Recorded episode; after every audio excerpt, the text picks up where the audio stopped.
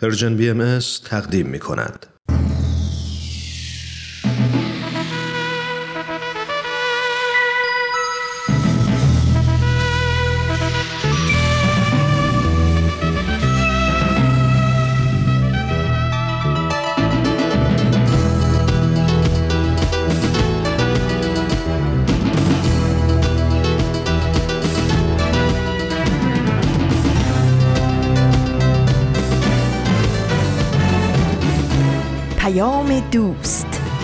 برنامه ای برای تفاهم و پیوند دلها.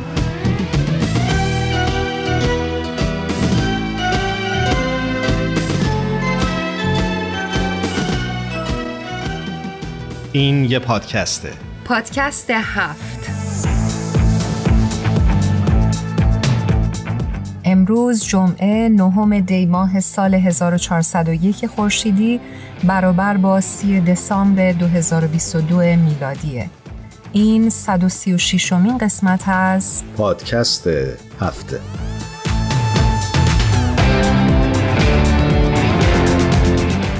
سلام و درود میفرستم به شما شنونده های عزیزمون. به آخرین قسمت از پادکست هفت در سال 2022 میلادی خوش اومدید. سلام منم خوش آمد میگم به همه شمایی که صدای ما رو در 136 امین قسمت از پادکست هفت میشنوید.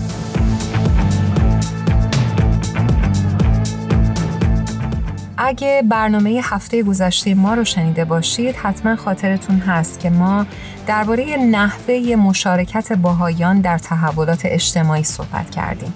چون نکات ناگفته بسیاری در این خصوص باقی مونده بود که در یک برنامه قابل تر هم نبود تصمیم گرفتیم که این هفته هم این موضوع رو در کنار شما ادامه بدیم به نظر شما چه نوع مشارکتی در جامعه سازنده است؟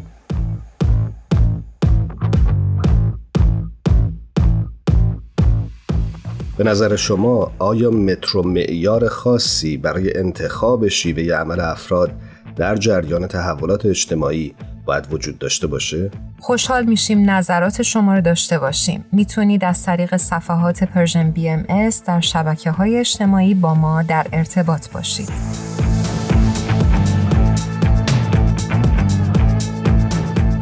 خب هرانوش فکر می‌کنم که یکی از نکاتی که جا داره حتما بهش اشاره بکنیم و کمتر شاید در برنامه هفته قبل بهش پرداختیم موضوع اهمیت آموزش و پرورش و به خصوص تحصیل دختران در آین باهایی هست. درسته شاید بشه گفت اولین قدم برای ایجاد هر تغییری در جوامع انسانی آموزش و پرورش افراد هست تا تغییری که دنبالش هستیم کاملا ساختاری باشه. پیشرفت های تربیتی و تلاش برای رفع نارسایی های نظام آموزشی سنتی ایران از زمین های دیگه ای بود که بهایی های ایران از ابتدا در اون پیشگام بودند. شارع آین بهایی حضرت بهاءالله در آثار خودش نقش محوری برای تعلیم و تربیت در پرورش و بروز شخصیت انسانی قائل هست و اون رو مهمترین وظیفه پدر و مادر در حق فرزندان می‌دونند. به نظرم در پرتو چنین تعالیمی باهایان ایران در پی یافتن راههایی برای ارتقای سطح تعلیم و تربیت علمی و اخلاقی و در دسترس قرار دادن امکانات آموزشی برای کودکانی از اخشار مختلف اجتماع بر اومدن. اینطور بود که در دهه پایانی قرن 19 هم مدارس باهایی نه تنها در تهران بلکه در دیگر شهرها و روستاهای بزرگ و کوچیک در سراسر ایران تأسیس شدند. خوبه این رو هم اضافه بکنیم که درهای این مدارس نه فقط به روی باهایی ها بلکه به روی همگان باز بوده. در این بین مدرسه دخترانه تربیت که یکی از اولین مدارس دخترانه کشور بود با فراهم کردن آموزش و پرورش برای دخترها از هر طبقه اجتماعی در تربیت اولین نسل زنهای متخصص ایران نقش مهمی ایفا کرد. درسته. اگه اجازه بدی بحث رو همینجا نگه داریم. یک ترانه با هم دیگه بشنویم و بعد برگردیم. بله حتما بریم بشنویم.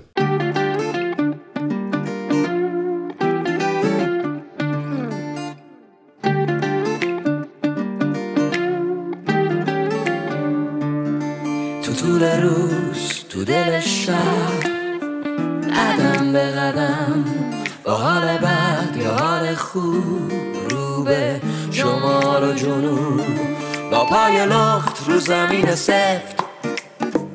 دندونم به هم چفت. با مشت گره کرده. می‌کنم غم رو خفت. گرده را هرگی رسید.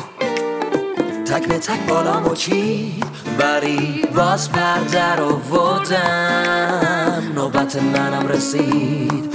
حالا که پرواز مال منه. آواز مال منه. حالا که هر چی سحنه و نقش منو صدا می‌زنه. تو هم دست تو بده من. بده من. واسه تو روحی توی تن. توی تن. تو هم دست تو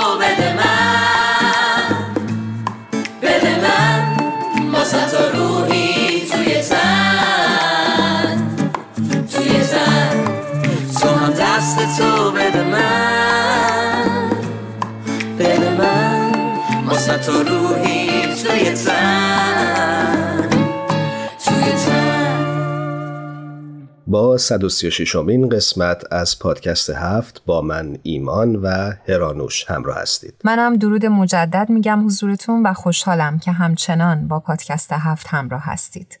ما در برنامه امروز هم مثل هفته قبل درباره شیوه مشارکت باهایی ها در تحولات اجتماعی صحبت می‌کنیم. جا داره اینجا به این نکته اشاره بکنیم که اونچه که پیروان آین باهایی در تمامی این سالها برای ارتقا و بهبود جوامعی که درش زندگی می‌کنن انجام دادن و میدن تنها و تنها به خاطر رویکرد این آین برای اتحاد و همدلی همه انسان ها بوده و باهایان هیچ وقت ادعای این رو نداشتن که مسیری که برای تحقق آرمانهای انسانی و اجتماعیشون پیش گرفتن تنها مسیر ممکن و درسته. به نکته خیلی خوبی اشاره کردی هرانوش باهایی ها همیشه دست همه کسانی که آرمان های همخان و مشترکی با اونها داشتند رو برای همکاری به گرمی فشردند و سعی کردند که هم در این مسیر از تجربه دیگران یاد بگیرن و همین که تجربیات خودشون رو با بقیه سهیم بشن درسته اما اگه برنامه هفته قبل ما رو شنیده باشید حتما در جریان هستید که با آقای پویا موحد جامعه شناس همراه شدیم و درباره چارچوب نظری و اعتقادی آین باهایی برای ایجاد تحولات اجتماعی صحبت کردیم. امروز هم دوباره ازشون دعوت کردیم تا با ما باشن و این بحث رو با هم ادامه بدیم. پس اگه موافقید بریم و بیشتر از این آقای پویا موحد رو روی خط نگه نداریم.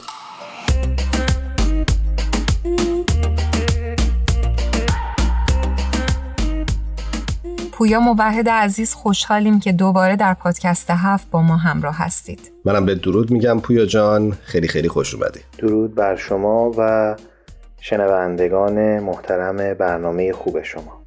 برای اون دسته از شمایی که شاید کمتر با آقای پویا موحد آشنا باشید باید بگیم که ایشون مترجم و جامعه شناس هستن. پویا جان ما هفته قبل درباره دیدگاه خشونت پرهیز باهایی ها برای ایجاد تحولات اجتماعی صحبت کردیم. همینطور از این گفتیم که آین باهایی چطور برای تحقق آرمانهاش تلاش می‌کنه. اگه درست منظورت رو متوجه شده باشم بر این باور هستی که در واقع هدف بهایی ها از تأسیس جامعه های بهایی به وجود آوردن دین تازه ای نیست که در کنار ادیان دیگه و یا حتی رقیب اونها باشه.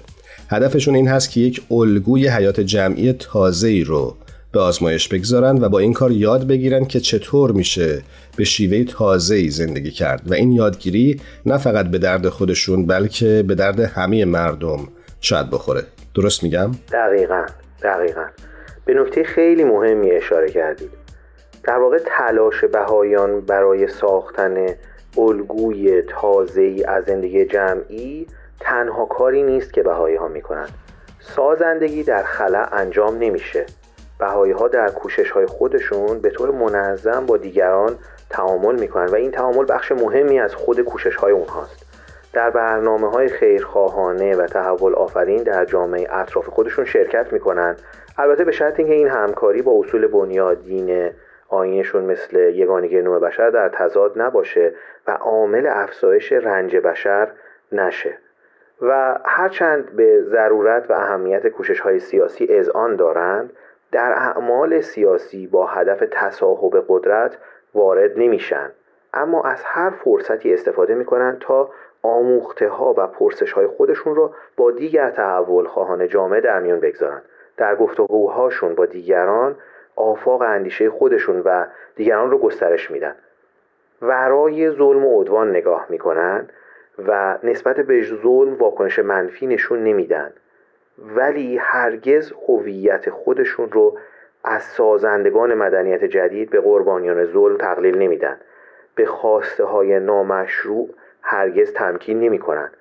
با تهدید بدخواهان از سازندگی دست بر نمی دارن. حتی اگر کار به جان دادن برسه. هدف از این تلاش ها اینه که آتش شوق یک جهان بهتر در زندگی خودشون و دیگران شعله برتر بشه. حضرت عبدالبها در این مورد میفرمایند شما باید در این مورد یعنی خدمت به عالم انسانی جانفشانی کنید و به جانفشانی شادمانی و کامرانی نمایید. پویا جان اجازه بده در مورد این نکته عدم مداخله در سیاست حزبی خورده بیشتر صحبت بکنیم خیلی از مردم فکر می‌کنن که عدم دخالت باهایی ها در سیاست حزبی به معنی بیتفاوتی اونها نسبت به سرنوشت جامعه و کشور خودشون هست چرا که باهایی ها در سیاست حزبی دخالت نمی‌کنن. ولی آیا این به معنی کنارگیریشون از دقدقه های اجتماعیشون هست؟ مسئله ارتباط بهایی ها با مسئله سیاست موضوع پیچیده ای هست و در یک مهلت کوتاه نمیشه به طور کامل بهش پرداخت. من شنوندگان رو تشویق می‌کنم که پیام دوازده اسفند 91 از بیت اعظم رو در این زمینه مطالعه کنند که خیلی دقیق به این موضوع پرداخته. اما چند نکته من در این مورد بیان می‌کنم. نکته اول این هست که بهایی ها در سیاست حزبی داخل نمیشند. چون سیاست به دو معناست. یکی تلاش هایی رو که برای کسب قدرت انجام میشه رو گاهی ما اسم سیاست روش می‌ذاریم که اصطلاحا در جهان لیبرال این به معنی کارای حزبی هست.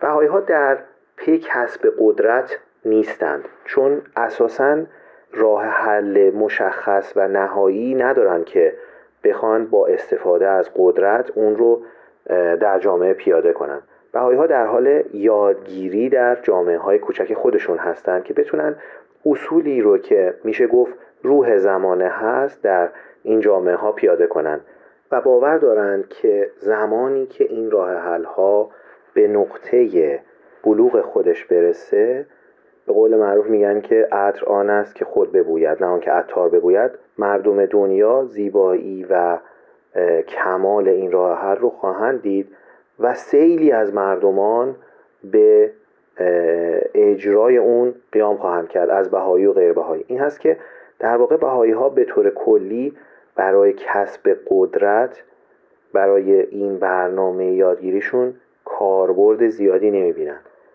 بنابراین به این معنا بهایی ها شاید در سیاست دخالت نمی‌کنن اما سیاست معنای دیگری داره و اون معنای اداره امور هست.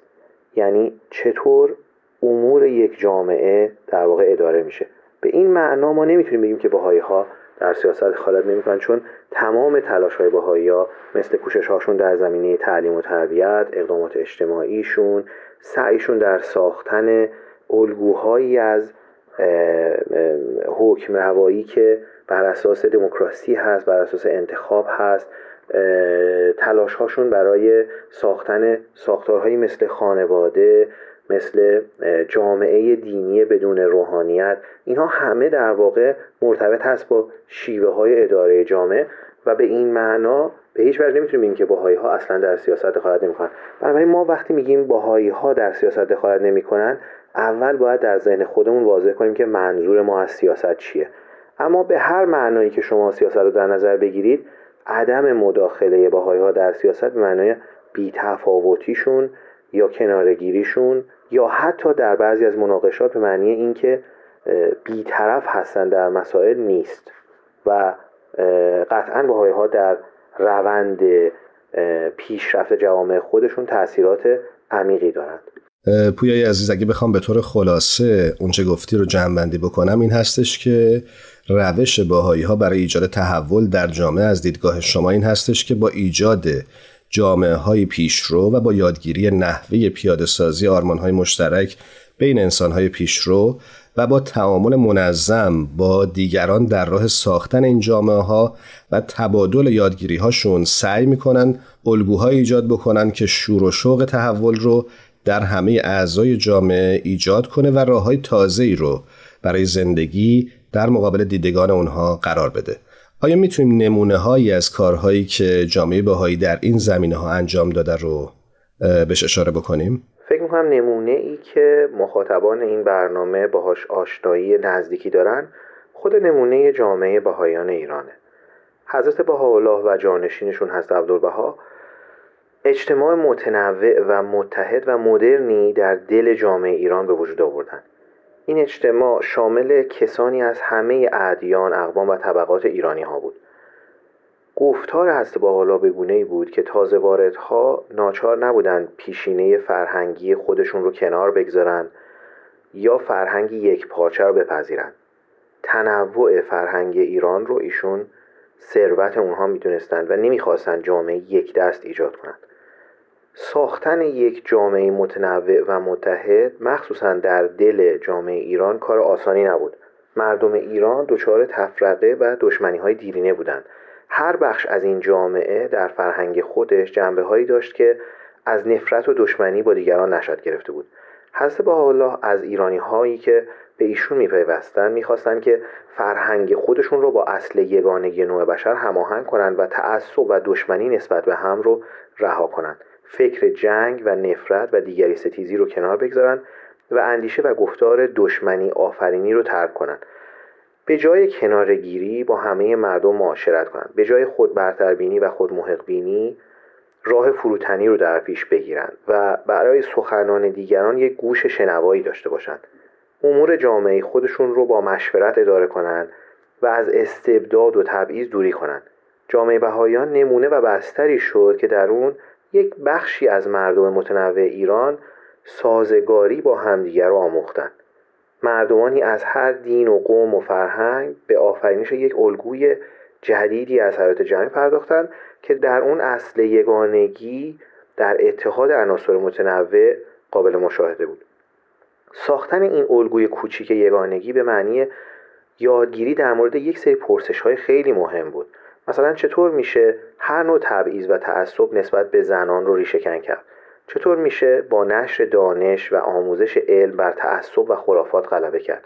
چطور میشه با حفظ جنبه های معنوی زندگی از توانمندی های علم به شکل کاملی بهره برد و اون رو به ستون پیشرفت جامعه مبدل کرد؟ چطور میشه بر علم ستیزی بعضی از دینداران و خرافات و تعصبات غلبه کرد؟ چطور میشه دیگری ستیزی قومگرایانه یا ملیگرایانه و مادیگرایی خشک و متعصبانه رو تعدیل کرد. چطور میشه یگانگی رو بر اساس ستون عدالت و انصاف و جستجوی آزاد حقیقت بنا کرد؟ چطور میشه فرزنداری رو پرورش داد که در عین تعهد به یگانگی نوع بشر از هیچ فداکاری برای وطن خودشون فروگذار نکنند بدون جستجوی پاسخهایی حتی ناکامل برای این سوالها بنای جامعه بهایی امکان پذیر نبود. حضرت عبدالبها فرزند حضرت بهاءالله در سفرهای خودشون در آمریکا از این دستاورد حضرت بهاءالله اینطور یاد می‌کنند. در زمانی که در ایران حرب و جدال بود حرب بین ادیان بود حرب بین مذاهب بود ادیان دشمن یکدیگر بودند از یکدیگر احتراز می‌کردند و یکدیگر را نجس می‌دانستند حرب بین اقوام بود حرب بین دول بود حرب بین اقالیم بود. در همچو وقتی و همچو ظلمتی حضرت بهاءالله ظهور کرد و آن ظلمات را زائل کرد و اعلام وحدت عالم انسانی فرمود. اعلان وحدت جمعی ادیان کرد. اعلان وحدت جمعی اقوام کرد. کسانی که نصح آن حضرت را پذیرفتند الان با یکدیگر در نهایت الفتند. مثلا ملاحظه می‌کنی مسیحی مسلمان یهود زردشتی بودایی در نهایت الفت در یک انجمن جمع می‌شوند و جمیع متحد و متفقند. نه نزاعی نه جدالی نه حربی نه قتالی.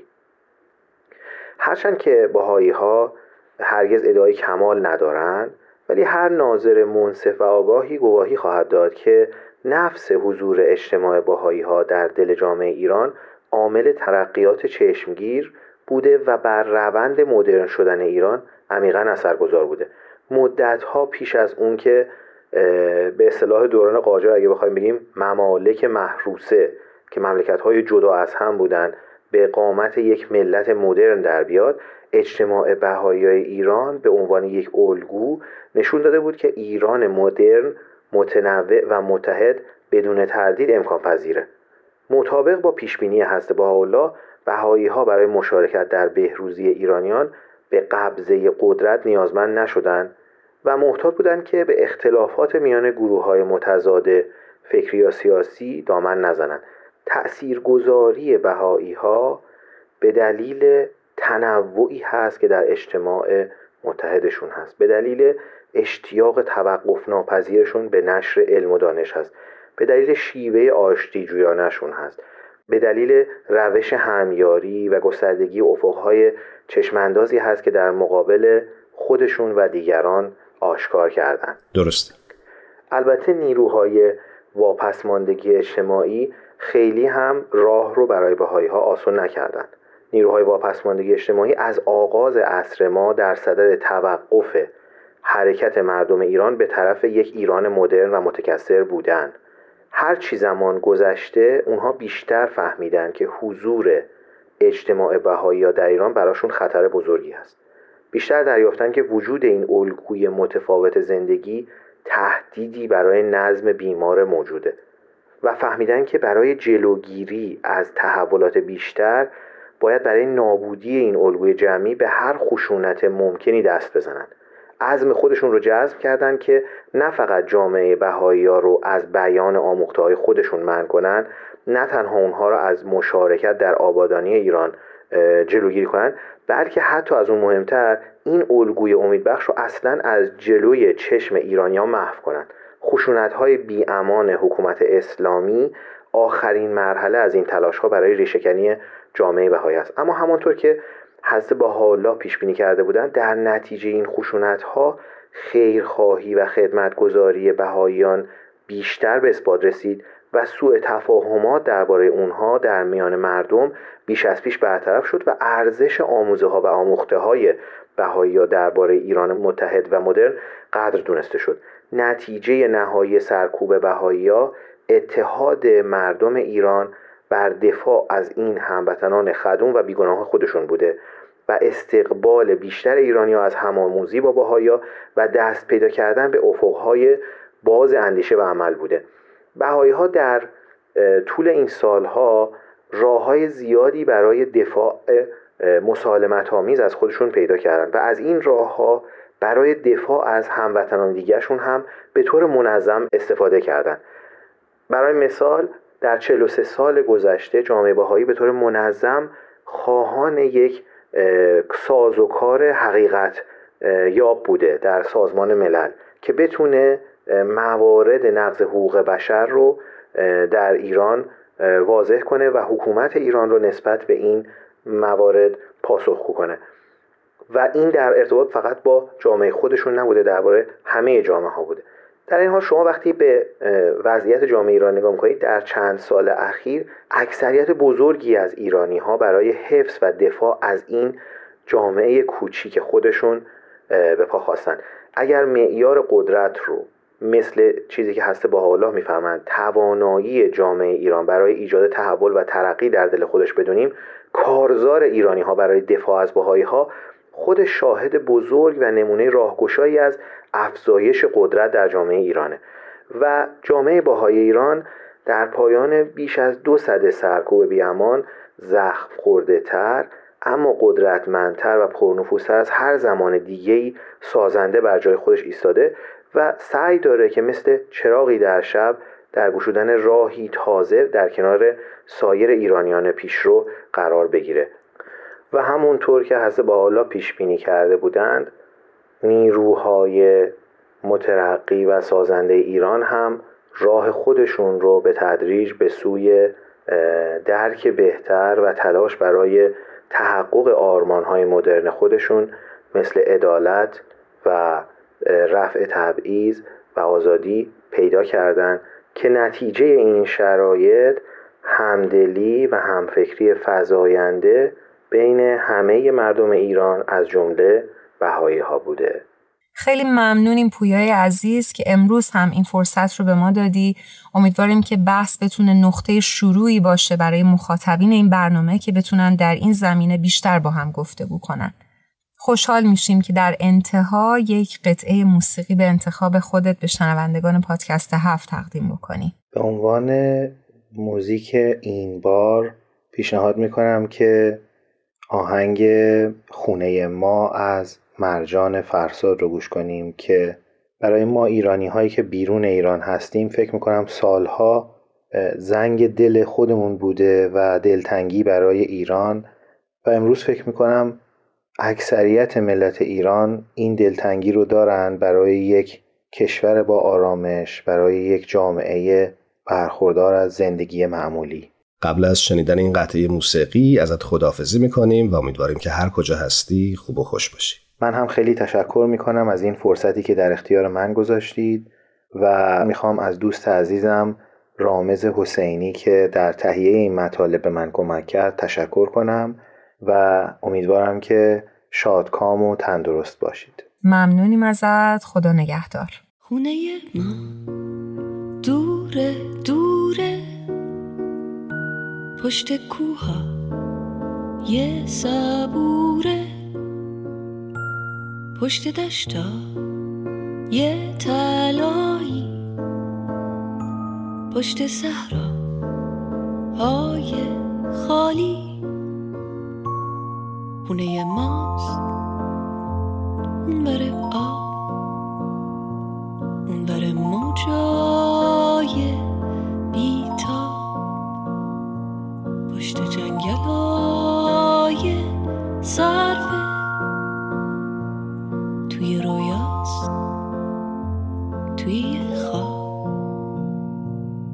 پشت اقیا نوس آبی.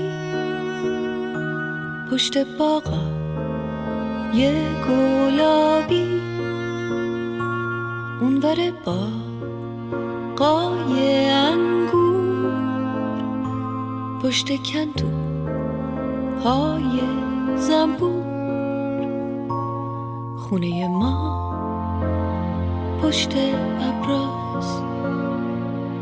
بره دلتنگی ماست. ته جاده های خیسه. پشت بارون پشت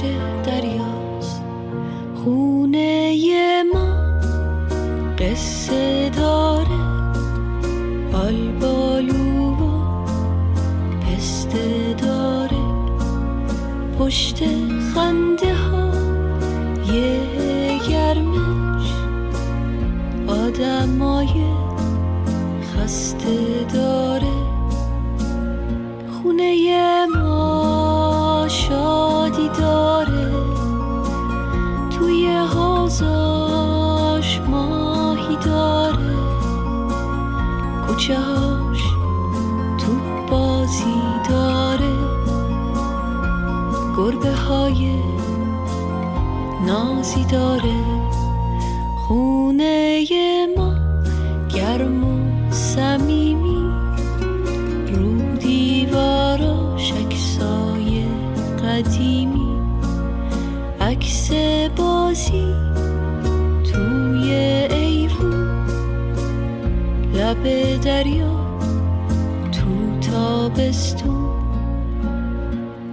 عکس اون رو سیر بارون با یه بغز و یه چمدون رفتن از پیش آدمای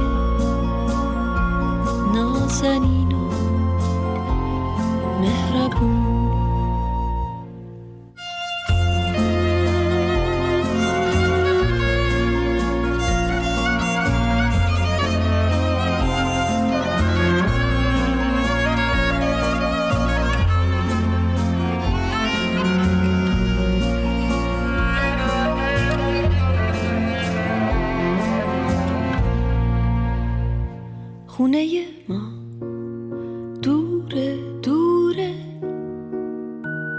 پشت کوها.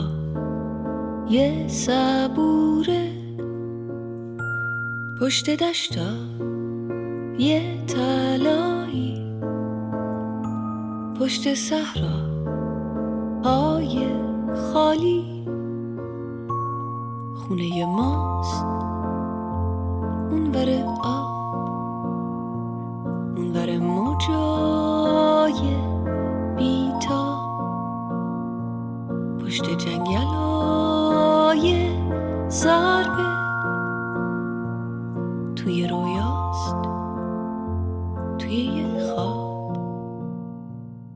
ایمان قبل از اینکه بریم و با آنیتا همراه بشیم خوبه که چند نکته رو با هم در مورد شیوه مشارکت باهایان در تحولات اجتماعی مرور بکنیم. حتما موضوعی که از خود برنامه های مربوط به توسعه و توامنسازی جوامع انسانی و اجرای اونها برای باهایان بسیار مهمتره به نظرم تجهیز کردن مردمه به این معنا که دست به دست هم بدن و با روشی نوین و به اتفاق هم به اجرای یک طرح مشترک بپردازن. در ادامه صحبتت به نظرم خوبه که اشاره بکنیم که از نظر آین باهایی سرچشمه قابلیات و استعدادهایی که برای بافت اجتماعی و اقتصادی و اخلاقی حیات جامعه لازمه باید هم از قلب و هم از مغز انسان باشه. و این با ترکیب کامل اصول روحانی در برنامه های رفاهی و شعون عملی و ارزش های پدیدار میشه که باعث اعتماد به نفس و حفظ کرامت انسانی میشه. درسته. خب فکر می‌کنم که اگه موافقی بیشتر از این آنیتا رو روی خط نگه نداریم و بریم باهاش صحبت کنیم. بله بریم باهاش همراه بشیم.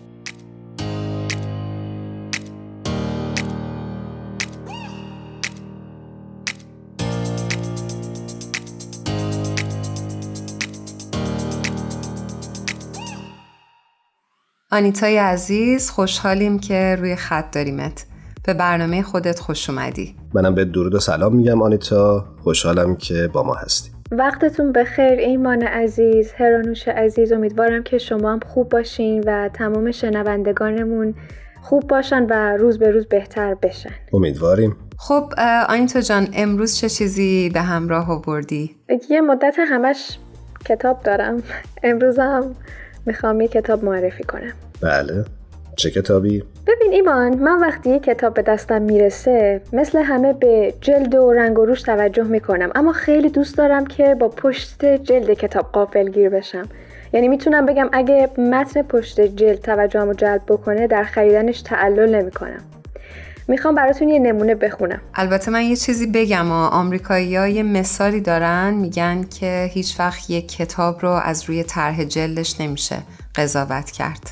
فکر کنم این مخالف نظر تو باشه. درسته؟ خب دیگه ولی پشت جلد که نگفتن. ببین میگه تا به حال کسی وسط یک کتاب دیوار دیده. مطمئنا نه. اما وسط این کتاب یک دیوار است.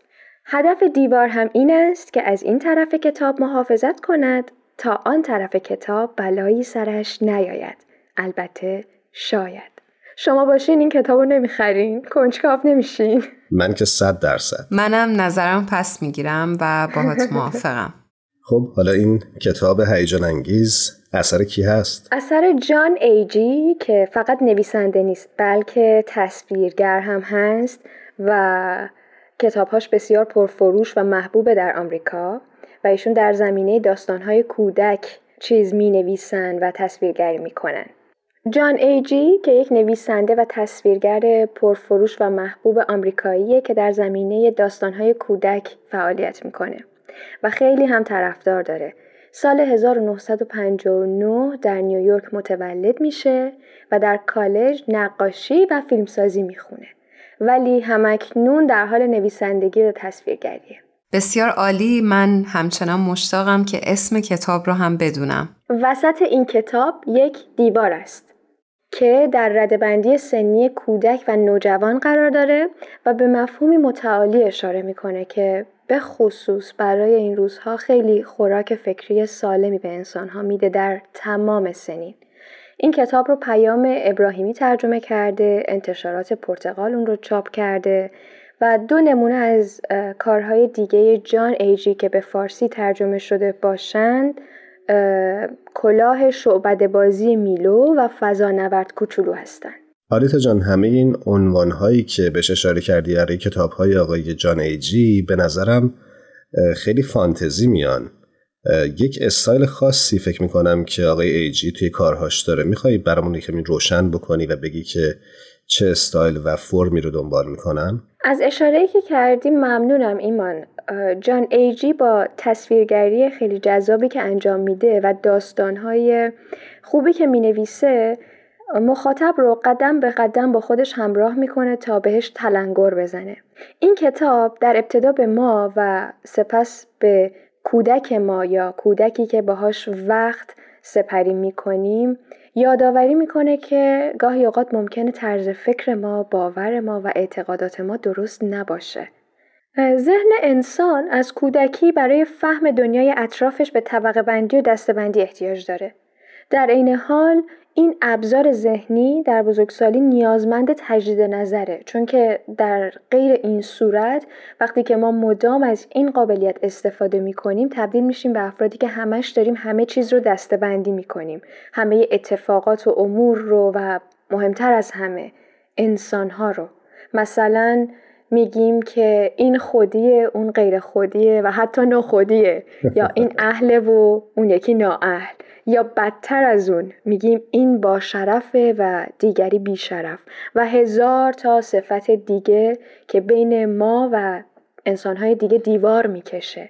و از دیگری یک تصویر ترسناکی درست می‌کنه که همیشه قصد صدمه زدن به ما رو داره و این پیام رو به ما میده که ما باید از خودمون مراقبت کنیم. ولی حقیقت اکثر مواقع اینطور نیست و دیگران واقعا نیتهای شومی ندارند که ما فکر می‌کنیم و اونها معمولا لطیفتر از چیزی هستند که این دیوار سبب میشه مراجع بهشون فکر بکنیم.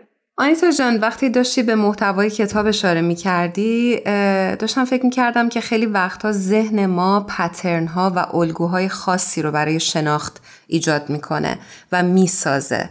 و بر اساس همین الگوها و پترن ها هستش که ما تصمیم می‌گیریم چه چیزی خوبه چه چیزی بده. و همه دنیا در قالب کوچیک ذهنمون قرار می‌گیره. و شاید همین قالب ها باعث دیوار بین ما میشه. بچه به نظر شما تفاوت داشتن می‌تونه باعث آسیب بشه؟ من ترجیح میدم آنیتا جون جواب بدن. باشه خیلی ممنون حتی که این فرصت رو در اختیار من می‌ذاری هرانوش عزیز. به نظر من و بیشتر به نظر نویسنده این موضوع موضوعیه که ما به صورت غیر مستقیم به بچه ها آموزش میدیم. یعنی ما یاد میدیم به بچه ها که دیگری صرف تفاوت داشتن ممکنه برای ما خطر آفرین باشه. اما کتاب وسط این کتاب یک دیوار است. یک رویکرد جالبی که داره درباره ارتباط با دیگرانه. علل خصوص برای جوامعی مثل ایران که از نظر قومی و عقیدتی تنوع خیلی زیادی داره و اتفاقا امروز جامعه با این قبیل دستبندی ها دچار بیماری و از هم گسیختگی شده. درسته. آنیتا جان اگه میشه خیلی خلاصه راجب داستان کتابم با شنونده های ما چند دقیقه صحبت بکن. باشه. الان براتون قصه میگم. یه روزی یه شوالیه جوونی بود که از پشت دیوار تکون نمی‌خورد. چون فکر می‌کرد که اون طرف دیوار یک ببر عصبانی یا یک کرگدن یا حتی یک قول بزرگه که می‌خواد نوع لقمه چپ بکنه. و منتظر این شوالیه هست. این باعث می‌شد که او احساس امنیت نکنه. اما یک روز یک اتفاق غیرمنتظره میفته و جایی که اون شوالیه قرار داشته پر از آب میشه و آب شروع می‌کنه به بالا اومدن و کم کم سر و کله تمساهای گرسنه پیدا میشه و اون دیگه هیچ راهی پیدا نمی‌کنه جز اینکه بره به اون سمت همون سمتی که ازش میترسید. و اتفاقا اون موجودی که براش هولناک و رعباور بود کمکش می‌کنه و می‌بینه که اون موجود اصلا اونقدر هم که تصویر ذهنی خودش بهش القا می‌کنه ترسناک نیست و اصلا او یک قول بدذات نیست و اتفاقا خیلی هم مهربونه و در نتیجه این دیواری که شوالیه کشیده بوده اجازه این رو نداده بوده که تصویر واقعی قول مهربون رو ببینه. بسیار زیبا. آینتای عزیز ممنونم از انتخاب خوبت برای برنامه امروزمون. اگر که مطلبی داری دوست دارم بدونم که می‌خوای اضافه بکنی یا خیر. من فقط مثل همیشه دوست دارم که نظر شخصی خودم رو هم بگم. با برداشتی که من می‌کنم از آثار بهایی اونطور که انسان تعریف میشه که شریف عزیز غنیه و اینکه تمام انسانها قابلیت مهربانی بخشش و امثال این صفتها رو دارن من فکر می‌کنم که ما باید به خودمون و دیگران اجازه ظهور این قابلیت ها رو بدیم. و مولانا هم یک شعری داره که اشاره می‌کنه به اینکه گر نداری دانش ترکیب رنگ بین گلها زشت یا زیبا مکن. خوب دیدن شرط انسان بودن است. عیب را در این و آن پیدا مکن. بسیار هم عالی. ممنونم از انتخاب خوبت و شعر زیبایی که از مولانا با ما سهیم شدی. تا یک برنامه دیگه هر جا هستی خوب و خوش باشی. مرسی که این وقت رو در اختیار من گذاشتین. خوب باشین. خدا نگهدار. خیلی عالی متشکریم ازت. خدا نگهدارت باشه.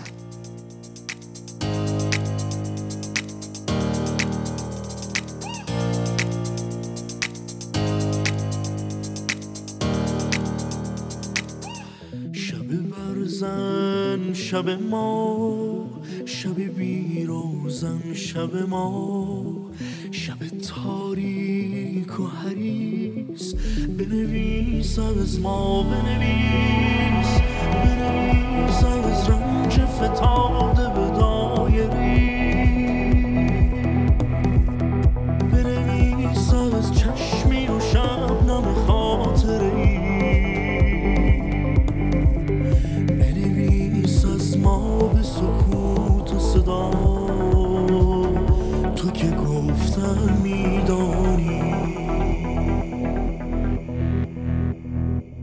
Krishna.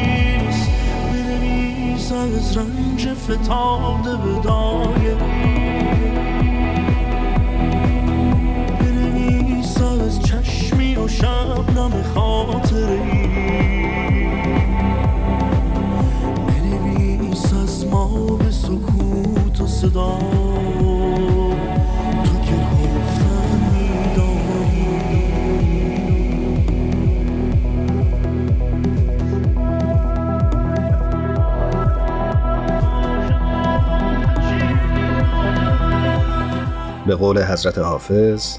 گرچه منزل بس خطرناک است و مقصد بس بعید هیچ راهی نیست کان را نیست پایان. غم مخور. باز هم ممنونیم که با پادکست هفت همراه بودید. همینطور از تهیه کننده های خوب این برنامه تارا میساق پگاه و شایان هم سپاسگزاریم که این هفته هم ما رو در تهیه پادکست هفت یاری کردن. تا یک برنامه دیگه شب و روزتون خوش. خدا نگهدار.